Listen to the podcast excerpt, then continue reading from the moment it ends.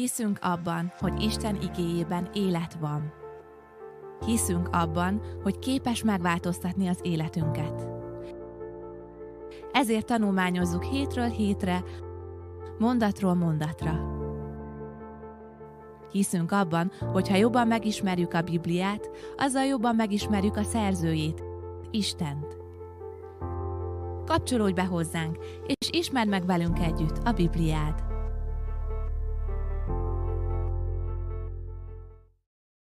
Nagyon sokat idézett Jézustól, ez valóban így van, sőt, hogyha az evangéliumára gondolunk, János evangéliumára, akkor azt látjuk, hogy ő Neki nem az volt a célja, mint a többi evangéliumnál, tudva, hogy ő már valószínűleg ismerte, hogy ezek már le vannak írva, hogy gyorsan bemutassa az összes eseményt, hogy miután mi történik. János nagyon keveset ír eseményekről, nagyon keveset tudósít csodákról, hatalmas nagy, nem tudom, attrakciókról. Ő sokkal többet miről ír, Jézusnak a beszédeiről. Elképesztő az a, az a mélység, ahogy a nő mondjuk a, a János 14-től elkezdi írni Jézusnak a, a, az utolsó beszédeit, és mennyire sokat ad, hogy ezt mi olvashatjuk, hogy Jézusnak akár a főpapímáját, azt, hogy mit mond Jézus az eljövendő pártfogóról nagyon hosszasan, a jó pásztor, szőlőtő, ezek mind olyan nagyon-nagyon mély részei az evangéliumoknak, ami úgy hiszem, hogy sok bibliolvasónak a kedvenc könyvévé teszi akár János evangéliumát.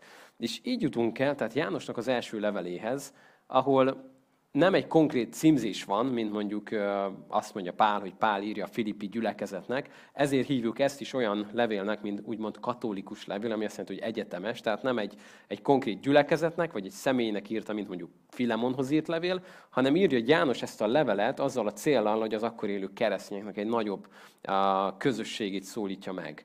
És amikor, amikor az első mondatot nézzük, egyből bele a közepébe, ami kezdettől fogva volt, amit hallottunk, amit szemünkkel láttunk, amit szemléltünk és kezünkkel érintettünk az életnek igéjéről, az élet megjelent, láttuk, bizonyságot teszünk róla, és hirdetjük nektek az örök életet, mely az atyánál volt, és megjelent nekünk. Amit hallottunk és láttunk, hirdetjük nektek, hogy nektek is közösségetek legyen velünk, és pedig a mi közösségünk az atyával és az ő fiával, Jézus Krisztussal.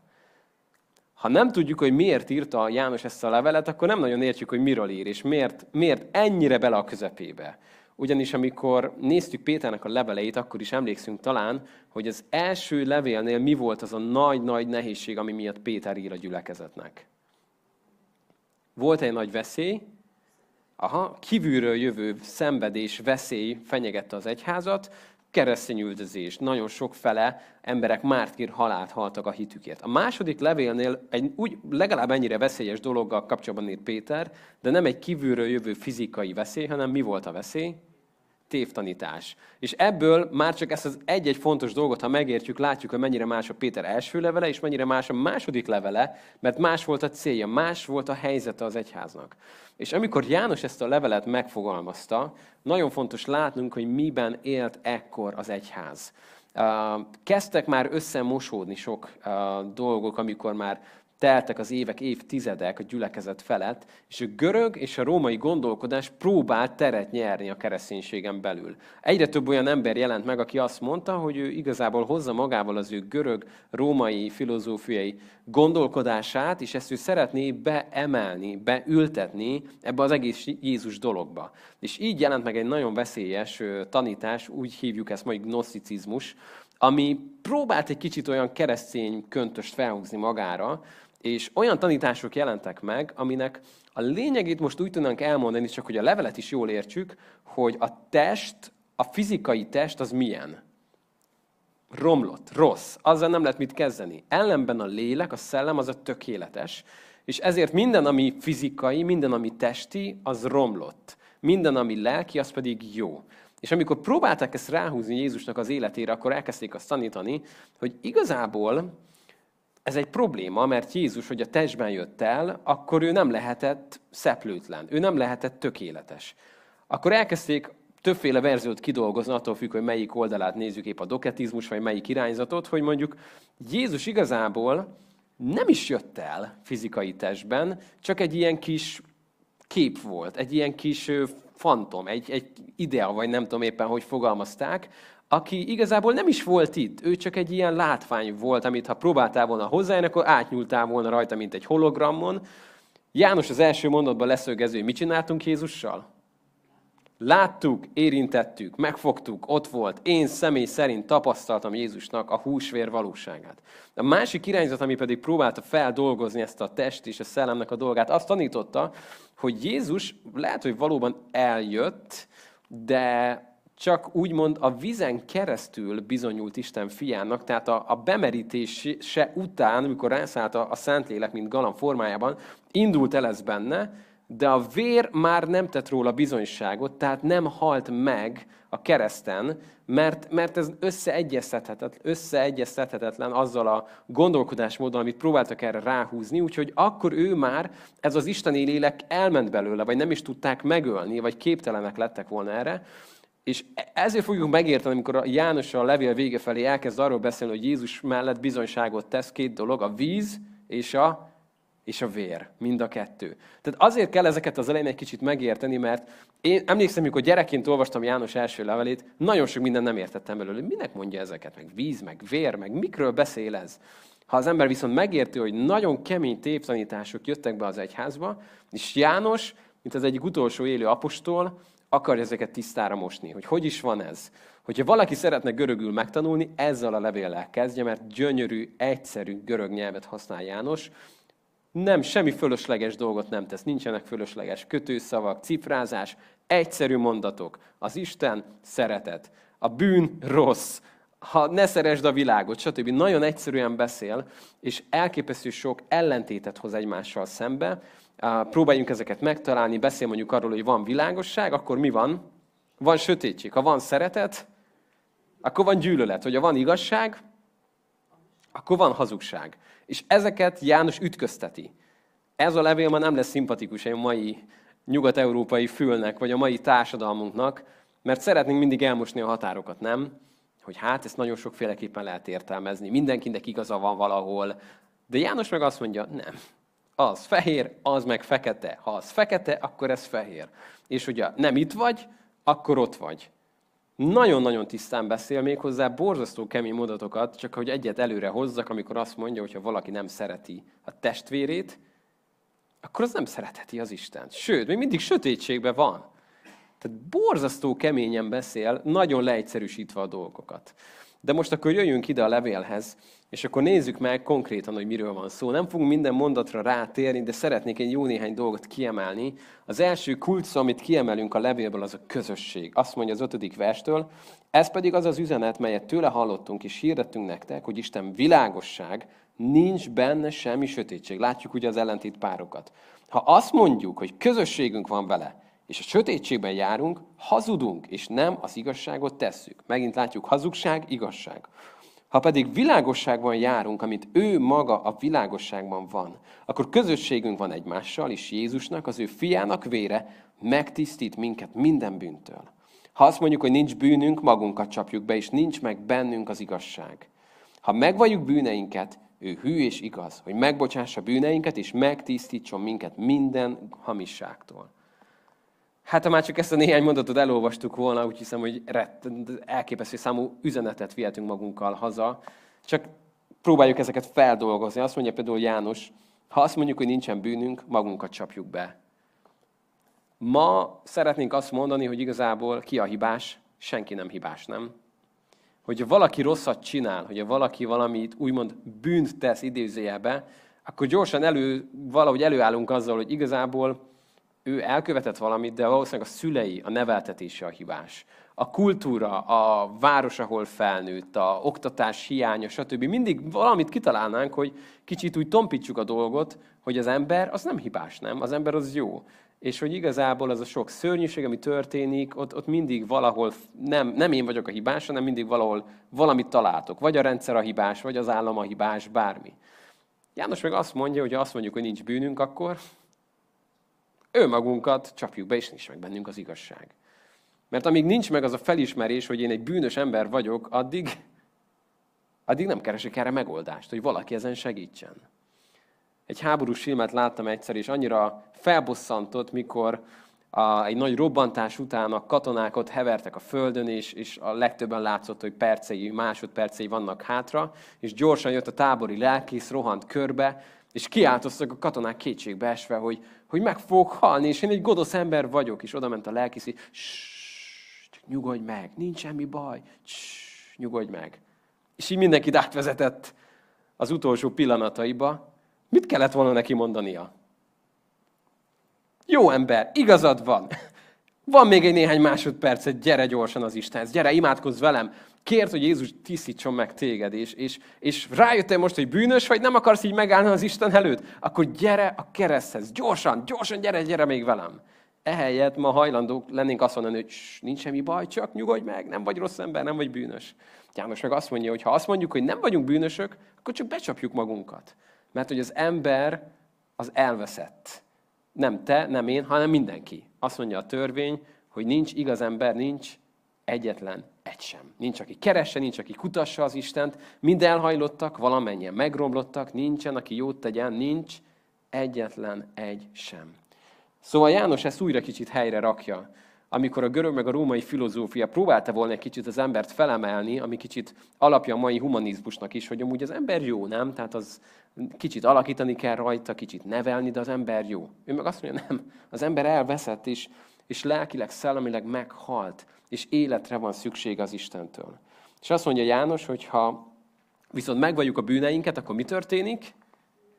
Hű és igazű, hogy megbocsássa és megtisztítsa. Nem csak megbocsát, megtisztít.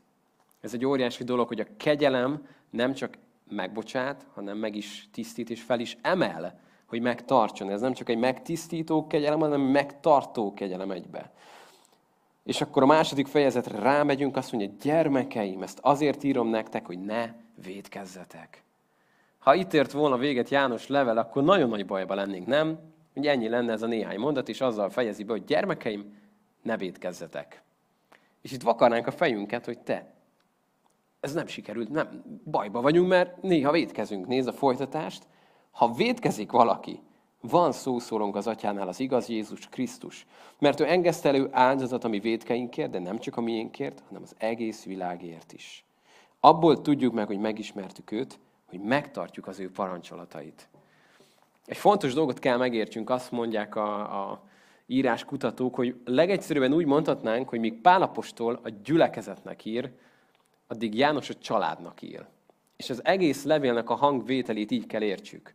Hogy ő nem nagy, nem tudom, teológiai irányzatokban gondolkodik elsősorban, hanem ő közösségben, barátságokban, gyermeki, atyai kapcsolatokban. Majd látjuk a felsorolást, hogy írtam nektek, atyák, írtam nektek, ifjak, írtam. Tehát ő ebbe gondolkodik, hogy a kereszténységnek az egyik nagy ereje az a közösség.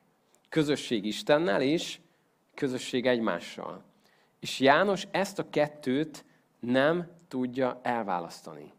Mert azt mondja, hogyha, hogyha azt mondanád, hogy szereted Istent, akit nem látsz, közben pedig a testvéredet nem szereted, akkor azt mondja, hogy itt valami, valami nem jó. Itt valami probléma van. Itt valami nagyon nincs a helyén. Sőt, azt mondja, hogy azt mondjuk, hogy szeretjük Isten, de nem szeretjük a másikat, és itt csak még kicsit fellélegezhetünk, mert János egyetlen egyszer sem beszél ellenség szeretetről, hanem mindig miről beszél? testvér szeretetről. Szóval ez még egy, egyel könnyebbnek tűnik, de azt mondja, hogy ha ez nem működik, akkor valahol valami kábelszakadás van. Mert akkor nincs helyén az igazság, mert hogyha Istenben vagy, ezt onnan is tudod meg, hogy átjöttél halálból az életre, és, és szeretettel Isten átmosott téged. És beszél arról, hogy akkor mostantól nem kellene védkezni. De annyira jó olvasni a kegyelmet, hogy úgy folytatja János, hogy ha viszont valaki védkezik, akkor mi a megoldás? Van egy pártfogunk, és szószólunk az atyánál. És azt mondja, abból tudjuk meg, hogy megismertük őt, hogy megtartjuk az ő parancsolatait. Aki azt mondja, ismerem őt, de nem tartja meg a parancsolatait, az hazug, és nincs meg abban az igazság. Aki pedig megtartja az ő beszédét, abban valósággal teljes élet Isten szeretete. János nem annyira most el a dolgokat, nem? Azt mondja, hogy onnan tudod lemérni, rak be a hőmérőt, nézd meg magadnál, Hogyha megtartod Isten parancsolatait, akkor ebből tudod, hogy megismerted őt. Ha nem tartod meg, akkor, akkor valami ott gond van. És még mielőtt arra gondolnánk, hogy János is visszagyalogol az Ószövetségi sok száz törvényben, mindjárt el fogja mondani, hogy mi az új parancsolat? Hogy egymást szeressük.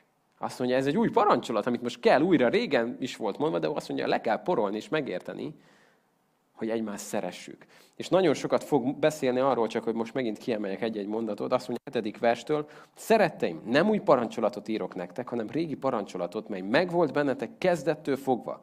A régi parancsolat az ige, melyet hallottatok kezdettől fogva. Viszont új parancsolatot írok nektek, mely igaz ő benne és ti bennetek, mert a sötétség szűnni kezd, és az igazi világosság már fénylik. Aki azt mondja, hogy világosságban van és gyűlöli testvérét, az még mindig a sötétségben van.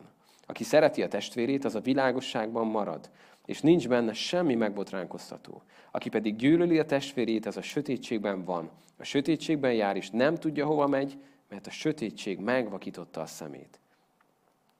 Nagyon érdekes, amit János mondta, hogy a sötétség megvakította a szemét.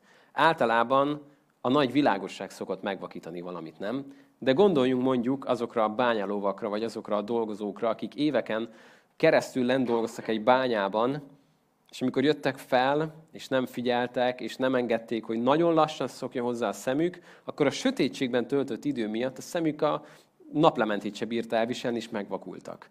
Ez egy nagyon érdekes dolog, amiről itt János ír, hogy a sötétség meg tudja vakítani a szemet. És mivel köti össze ezt a sötétséget János?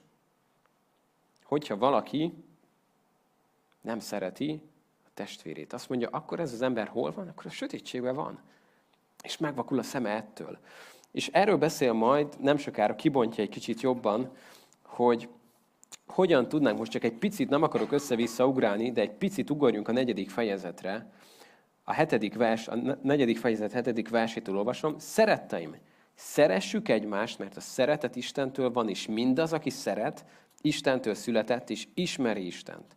Aki nem szeret, nem ismerte meg Istent, mert Isten szeretet. Abban nyilvánult meg Isten irántunk való szeretete, hogy az ő egyszülött fiát küldte el Isten a világra, hogy éljünk általa. Nem abban van a szeretet, hogy mi szeretjük Istent, hanem hogy ő szeretett minket, és elküldte az ő fiát engesztelő áldozatul a mi bűneinkért. Szeretteim, ha így szeretett minket Isten, nekünk is szeretnünk kell egymást. Isten soha senki nem látta. Ha szeretjük egymást, Isten bennünk marad, és az ő szeretete teljes élet bennünk. Szóval arról fog elég sokat beszélni János, hogy a szeretet az úgy lehetséges, úgy tudod szeretni a, a, a te testvéredet, nem magadtól, hanem honnan jön ez a szeretet. Ez az Istentől jön, mert azt mondja, nem az a szeretet, ahogyan mi szeretjük egymást. Vagy akár még mi szeretnénk Istent, hanem az a szeretet, ahogyan ő szeretett minket már a múltban, még mielőtt mi elkezdtük volna őt keresni. És elküldte az ő fiát engesztelő áldozatú bűneinket. Na ez a szeretet, amiből kiindulva bennünk is teljessé tud lenni az Isten szeretete. Tehát nem a saját szeretetünket kell valahogy kicsikarni, még kijön rajta még egy izzadságcsepp, hanem azt mondja János, hogy az Istenből vettünk szeretetet. És erről fog beszélni, amikor próbálja feloldani azt a értetlenséget, amit a gnoszicizmus okozott, hogy kétféle mag van. Van az Istentől jövő, egy újjászületett, egy tiszta mag, Akiben ez van, az nem védkezhet. Az, az tökéletes, az egy hibátlan. És van a világnak a dolga, ami meg egy romlott dolog. És ezt a kettőt ütközteti János, hogy akkor most hogy is van ez? Most akkor, akkor ez hogy néz ki az életünkben? De arról beszél, hogy mi Istenből kaptuk ezt. Arról is beszél, hogy kenetünk van a Szenttől. Sőt, azt mondja a gyülekezetnek, hogy arra sincs szükségetek, hogy valaki tanítson titeket, mert ez a kenet, ez megtanít titeket mindenre. És innen van az a szeretet, amivel tudod szeretni a másikat. És hogy ez a szeretet, amikor megjelenik benned, azt mondja, hogy ez a jele annak, hogy megtartjuk az ő parancsolatait, hogy, hogy ismerjük őt, mert hogy kapcsolatban vagy vele, akkor jön a szeretet, és elkezd rád kiáradni, és elkezd rajtad keresztül kiáradni. Ennek mindig következménye van. Ma volt az óvodai ballagás, és um, bárki, aki látott minket utána elsétálni, mindenki tudhatta, hogy fagyizni voltunk. Honnan? Mit gondolunk? a gyerekek ruháin. Egy, még az enyém is olyan lett, beismerem.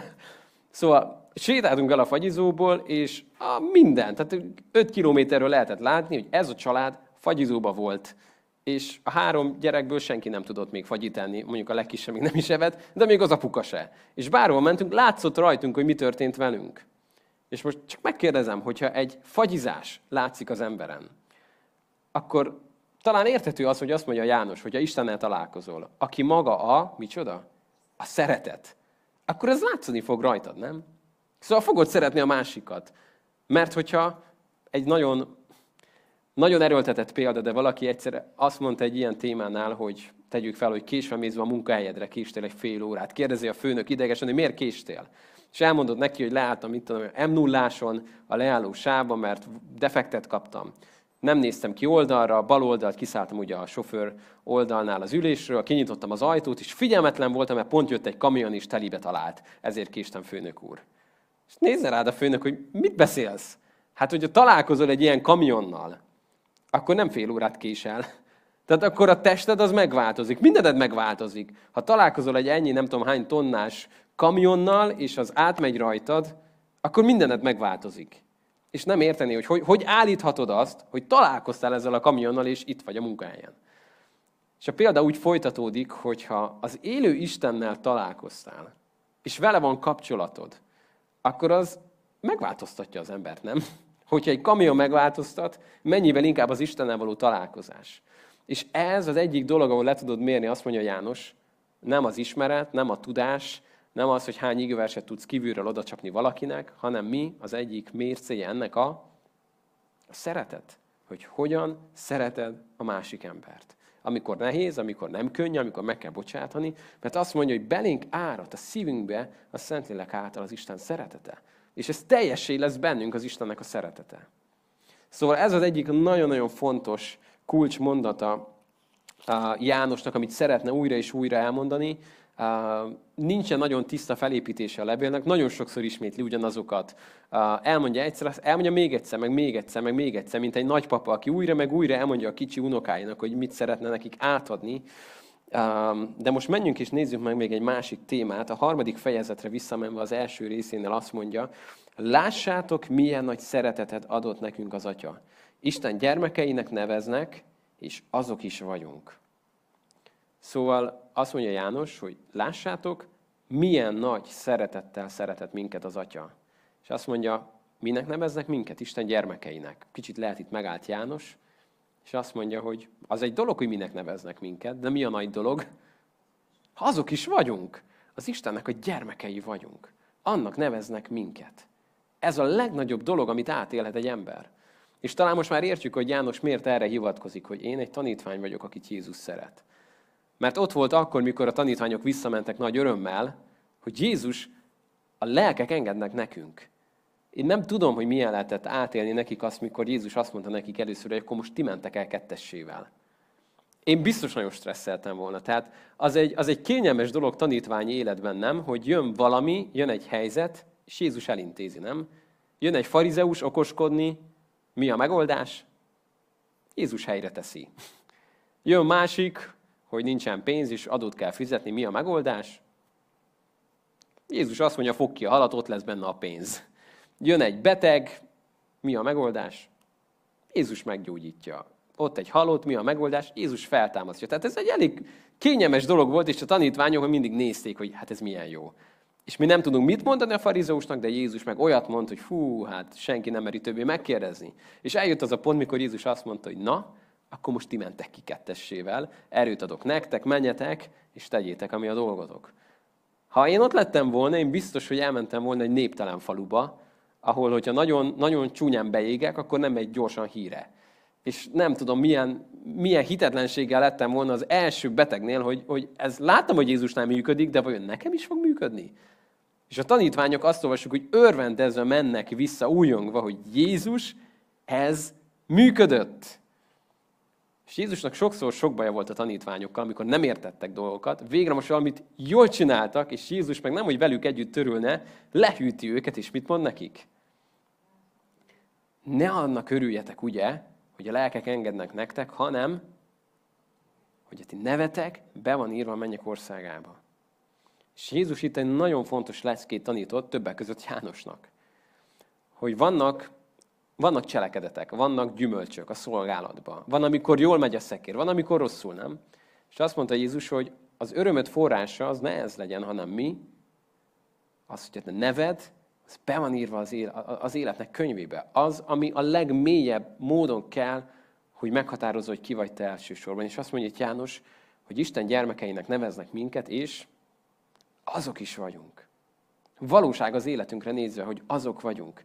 És megint ma, bocsánat, azt mondtam, nem ugrálgatunk többet, de most hadd ugorjak még egyet az 5. fejezet 13-hoz. Nagyon szorosan összekapcsolódik. Azt mondja János, ha feltennénk a kérdést, hogy miért írta János a levelet, ő meg is válaszolta. Ezeket írtam, hogy tudjátok, nektek, akik hisztek az Isten fiának nevében, örök életetek van. Örök életetek van. Ez az a mondat, ami miatt a hitünk az teljesen egyedi. Nincs még egy ilyen dolog a világon. Hogyha egy muszlim emberrel beszélgetnél most, akkor ő elmondja, hogy ő igyekszik minden tőle tehetőt megtenni, megtartja az iszlám öt pillérét, mindent próbál betartani, megtartja az imákat, tanulja kívülről a Koránt, stb. stb. stb.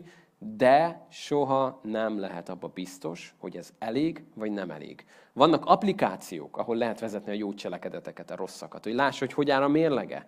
Vannak különböző értelmezések, hogy akár azzal, hogyha most ő felrobbantja magát és ezzel hitetleneket öl meg, akkor lehet, hogy kikerül a mérleget is. Akkor így mehetne egyből a paradicsomba, ahol majd a húrik várják, meg a szent szüzek, stb. stb. De, de ott van az az állandó feszültség, hogy vajon elég, vagy nem elég, amit teszek. És nem egy keresztény embertől hallott, amikor kérdeztem, hogy van-e örök élete, hát honnan tudná azt? Reméli. Hát ezt nem lehet itt a földön tudni, testvér. Ez így van? Lehet tudni? Azt mondja János, ezeket írtam, hogy tudjátok, nektek, akik hisztek az Isten fiának nevében, örök életetek van. Egy lelkész egyszer elmesélte, hogy 11 néhány évesként odament a ő lelkészéhez, és megkérdezte, hogy honnan tudhatom, hogy van-e örök életem? És mondta neki a lelkész, hogy hát ezt mi nem tudjuk, majd kiderül, ha meghalsz. És visszaemlékezett, hogy nem volt túl nagy teológiai ismerete, de egy kis bölcsessége volt, és annyit kérdezett a lelkésztől, hogy lelkész úr, az nem lesz már kicsit késő megtudni? Ha már meghalok, én nem akkor szeretném megtudni, mert ha valamit rosszul csináltam, ott már ezzel nem fogok nagyon változtatni.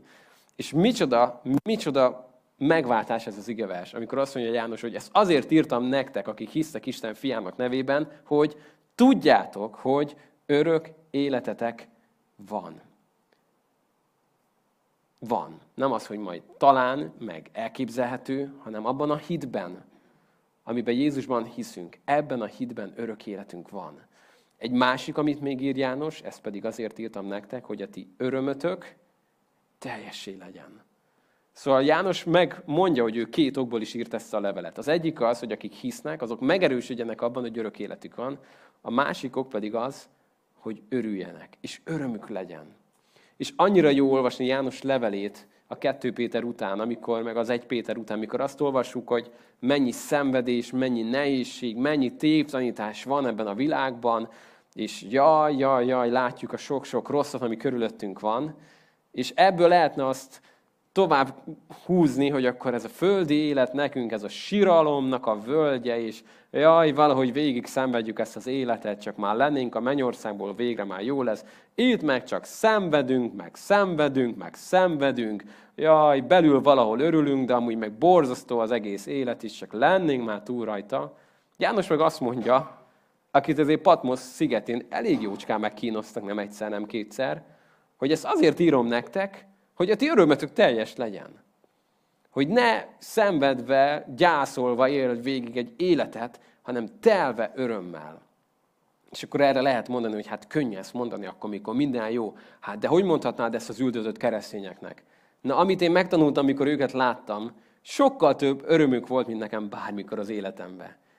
És amikor ott voltam üldözött gyülekezetekben, azt láttam, hogy semmiük nincs, nincs pénzük, nincsen biztonságuk, nincsen jövőképük. Keresztényként mindentől el vannak vágva a közel-keleten.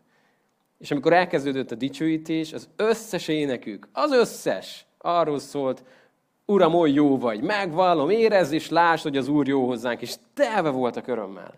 És akkor láttam ezt, hogy hát lehet ezt így csinálni? Lehet ezt a szenvedés kellős közepén megélni hogy az örömünk teljesé legyen? János azt mondja, hogy igen. János azt mondja, hogy igen. Úgyhogy ez egy óriási dolog, amit itt leszögez, és ez egyik üdv bizonyosságnak az alapja, hogy tudhatom azt, hogy örök életem van, hogy a Jézus Krisztusban hiszek, mert az ő fiának, Jézusnak vére megtisztít engem minden gonoszságtól. És ez egy, ez egy óriási dolog, ami az egész életünket megváltoztatja. A másik pedig az, hogy akarja az, hogy ez az öröm, ez ott legyen az ember életében. És az ötödik fejezetre is térjünk ki egy röviden, amikor azt mondja például a harmadik verstől, az az Isten iránti szeretet, hogy parancsolatait megtartjuk. Az ő parancsolatai pedig nem nehezek. Na most itt is egy pillanat rájunk meg. Kétféle hívő emberrel beszélhetsz, az egyik azt fogja mondani, hogy Istennek a parancsolatai azok milyenek. Hát azt tudod, milyen nehéz. Hát imádkozni, jaj, semmi kedvem imádkozni. Bibliát kéne olvasni, de jaj, de nincs kedvem Bibliát olvasni. Meg gyülekezetbe járni, mert még tudod, mit akartak? Még hogy adakozzak is, még a pénzemre is fáj a foguk. És elkezdeni valaki mondani, hogy ez nagyon nehéz. Ó, de nehéz. Meg káromkodni se szabad, meg ez se szabad, meg meg se csalhatom az asszony, meg jaj, jaj, de nehéz minden. A másik meg azt mondja, hogy nem, ez egyáltalán nem nehéz. Dehogy is, hát ez öröm az egész. Mi a különbség? Tegyük fel, hogy benéz egy házasságban, ahol mondjuk játszunk el a gondolattal, hogy a szíved mélyéből gyűlölöd a másikat. Ilyen soha ne legyen, meg ne is legyél ilyen helyzetben, ne engedd magad bele egy ilyenbe, de csak eljátszunk a gondolattal. Teljesen szíved mélyéből gyűlölöd, mert olyanokat tett, és, és, és, és, és. És akkor azt kérném, hogy leb, lebd meg a párodat valami kedves ajándékkal, kedveskedj neki, vigyél be neki reggel egy kávét, nem tudom, és kérnék egy néhány dolgot, és azt mondanád, hogy oh, Barnabás, ez nagyon nehéz. Hát dehogy is, hát rá nem nézek, hát az az ember, jaj, ilyen, olyan, amolyan, hogy tudnám én ezt megtenni? Annyira nehéz volt neki ezt a kávét reggel bevinni, mert már mondta magáit is, már mit csinált, már, már, már. Most akkor játszunk el a gondolattal, hogy mondjuk megismersz egy friss házaspárt, és tíz éve vártak arra, hogy végre megházasodjanak, elválasztott őket a háború, és, és végre találkoztatnak, megházasodtak, és benézel az első héten az életükbe. Nehéz volt kávét főzni a másiknak? Mit gondolsz? Nem, a legnagyobb örömmel versenyeztek azon, hogy ki kell fel hamarabb. Én, én főzök kávét, nem. Jó, akkor én csak a reggelit. És nem volt nekik nehéz. Pedig ugyanannyi energia lefőzni itt, meg ott egy kávét. Csak hol volt a különbség? Itt a szívben. Óriási különbség. Hogy mi van a szívünkben. Mert azt mondja János, hogy az Istennek a parancsolatai, azok nem nehezek.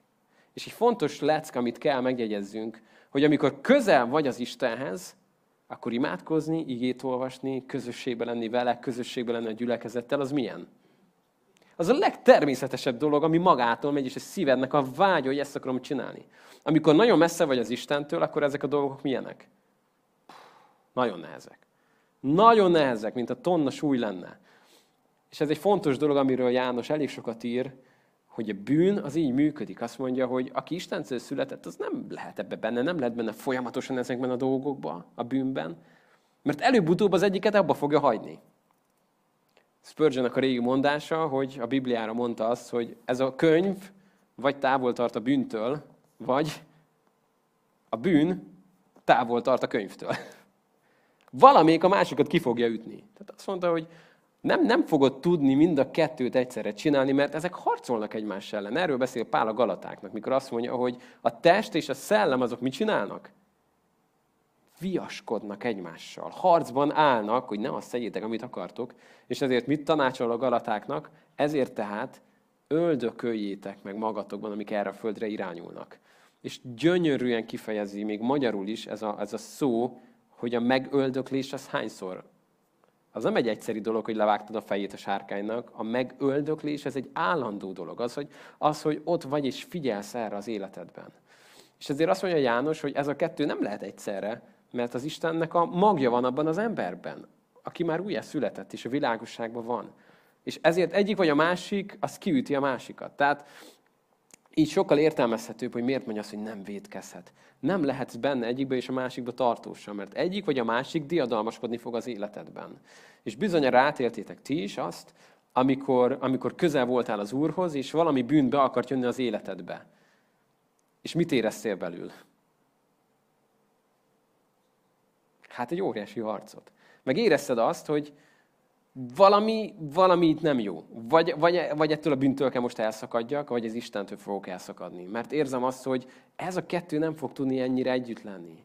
Egy érdekes példa erre csak az abcsának az elejét, a megnézzük, amikor Anániás és Szafira az Isten jelenlétében ott voltak, és egy, egy olyan hőfokon működött ott a gyülekezet, hogy az, ami elképesztő. Annyira erőteljesen jelen volt Isten lelkének, szellemének a jelenléte ereje, hogy amikor ők ezt el akarták rontani, és be akarták hozni a saját tisztátalanságukat, akkor ott vagy neki kellett menniük, vagy Isten lelkének.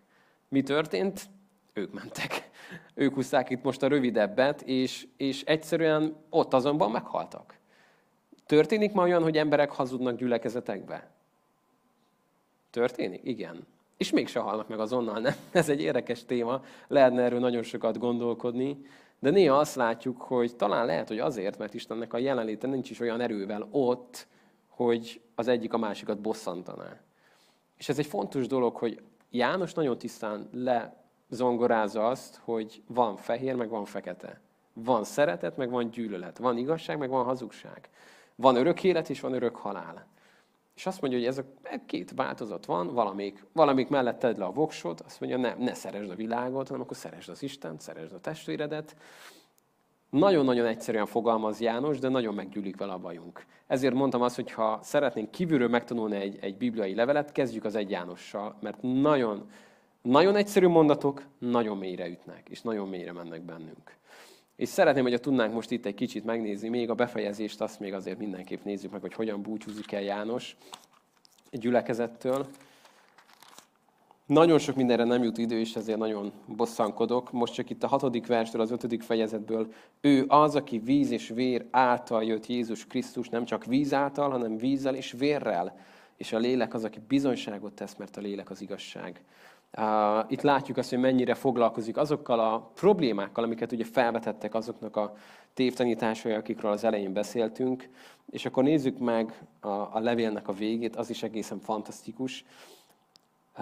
18. verstől, tudjuk, hogy aki Istentől született, nem védkezik, hanem aki Istentől született, vigyáz magára, és a gonosz nem érinti őt. Tudjuk, hogy Istentől vagyunk, és az egész világ a gonoszságban vesztek el. De tudjuk azt is, hogy Isten fia eljött, és értelmet adott nekünk arra, hogy megismerjük az igazat, és mi az igazban, az ő fiában, Jézus Krisztusban vagyunk. Ez az igaz Isten és az örök élet. És az utolsó mondat az pedig, én úgy tudom elképzelni, ahogy János már látja, hogy a lapnak a pergamennek már a legvégére ér, de még volt egy nagyon picike hely, azt mondja, na, volt még egy téma, amit nem érintettünk, azt még gyorsan írjuk oda nekik. Gyermekeim, őrizkedjetek a báványoktól. Hát itt is megálltnánk legalább egy négy órát azzal foglalkozni, hogy mi a modern kornak a bálványai. Nem biztos, hogy otthon egy házi szentét kell keresni, mindenféle totamoszlopokkal, hanem azok, amik a szívünket keresik és kérik, azok ma máshogy néznek ki. De itt most megállunk, és én arra bátorítok mindenkit, hogy amikor ma hazaérünk, akkor, akkor olvassuk el egybe az egész levelet. Néha nagyon becsapók ezek a számok, hogy ilyen, meg olyan fejezet, ezek nem, tehát ezek nem, ez egy levél, elejétől végig olvasandó, és értelmes, érdemes így elolvasnunk otthon, egybe az egészet, hogy értsük annak az egésznek az üzenetét. És itt most csütörtök este sajnos nem, az a, nem, nem tud megvalósulni, hogy minden egyes mondatnál nagyon sokat tudunk időzni, inkább csak szeretnénk rámutatni azokra a pontokra, amikre érdemesebb odafigyelni, hogy mit miért írhatott ekkor János, mi volt a célja ezzel, milyen helyzetben volt akkor egy gyülekezet, hogy mi magunk jobban tudjuk ezt megérteni, és jobban tudjuk a szívünkbe zárni.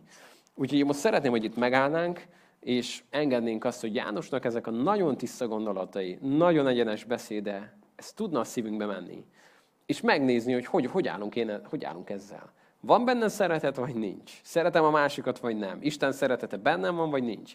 Világosságban vagyok, vagy sötétségben? Igazságban, vagy hazugságban? Van örök életem, vagy nincs? Nagyon egyszerű dolgok. És János mindig azt mondja, hogy ez pedig onnan, hogy ha rengeteg feltételes mondat. Ha ez történik, akkor ez lesz belőle. Ha ezt csinálod, abból meg ez lesz. És ezekre figyeljünk oda, zárjuk ezeket bele a szívünkbe, írjuk ki a falunkra, tanuljuk meg ezeket kívülről, mert Istennek nagyon, nagyon drága beszédei ezek. Hát ez az, ahova eljutott a mennydörgésnek a fia, hogy már mindenki arról ismerte, hogy szeressétek egymást. Olyan hagyományok maradtak fent róla, hogy amikor már szinte beszélni sem tudott, akkor a ifjak a gyülekezetből megfogták, és hogy bevitték az alkalomra, már csak annyit mondott mindig, hogy, hogy gyermekeim, fiacskáim, szeressétek egymást, szeressétek egymást, szeressétek egymást. Újra és újra mondta ezt, mert, mert megismert valamit az Istennek a szeretetéből. És most már itt élete végén nem, nem egy olyan tüzet kérne a mennyből, ami megemészti az embereket, hanem inkább azt a tüzet, amire Jézus is vágyott, ami egy értevaló égés, egy, egy, egy teljes tisztaság és az Istennek a, a szentsége. Hát itt most megállunk, és elbúcsúzunk azoktól, akik, akik online tudtatok most csak velünk lenni. Szeretnénk imádkozni így, úgyhogy arra kérlek, hogy ti is, akik ott vagytok online, most velünk együtt imádkozzatok. Atyám, köszönjük ezt a tiszta üzenetet, köszönjük azt, hogy ennyire, ennyire egyértelmű, a beszédet nem lehet ebből kibújni, vagy, vagy tompítani. Szeretnénk, Uram, ezeket a szívünkbe zárni, és megélni ennek minden mondatát. Köszönöm, Atyám, hogy benned van olyan szeretet, amely, amely bennünk teljessé lehet, amikor engedjük, hogy ezzel a szeretettel tudjunk másokat szeretni. Köszönöm, hogy benned van az igazság, amiben nincsen semmi hazugság, semmi sötétség. És szeretnénk, Uram, ezeket ilyen tisztán látni nálad. Köszönöm, hogy örök életed adtál nekünk, és örök életünk van, hogyha te benned hiszünk. Köszönöm, Atyám, azt az örömöt, amit, amit teljesíteszel bennünk, még a legnehezebb pillanatokban is, magasztalunk téged, Uram, ezért is kérlek azért, hogy tudjon ez kibontakozni az életünkben a te dicsőségedre. Amen. A folytatásról pedig annyit hadd mondjak, hogy az első levél után, értelemszerűen a második levél következik, ami szinte mindenben más, mert nagyon-nagyon rövid lesz, úgyhogy lehet a második és harmadik levelet egybe fogjuk nézni, mert mind a kettő csak épp, hogy csak egy néhány sor. Ha Isten éltet minket, akkor egy hét múlva ezzel fogjuk folytatni. Úgyhogy most elköszönünk azoktól, akik online követtek minket, Isten áldjon titeket.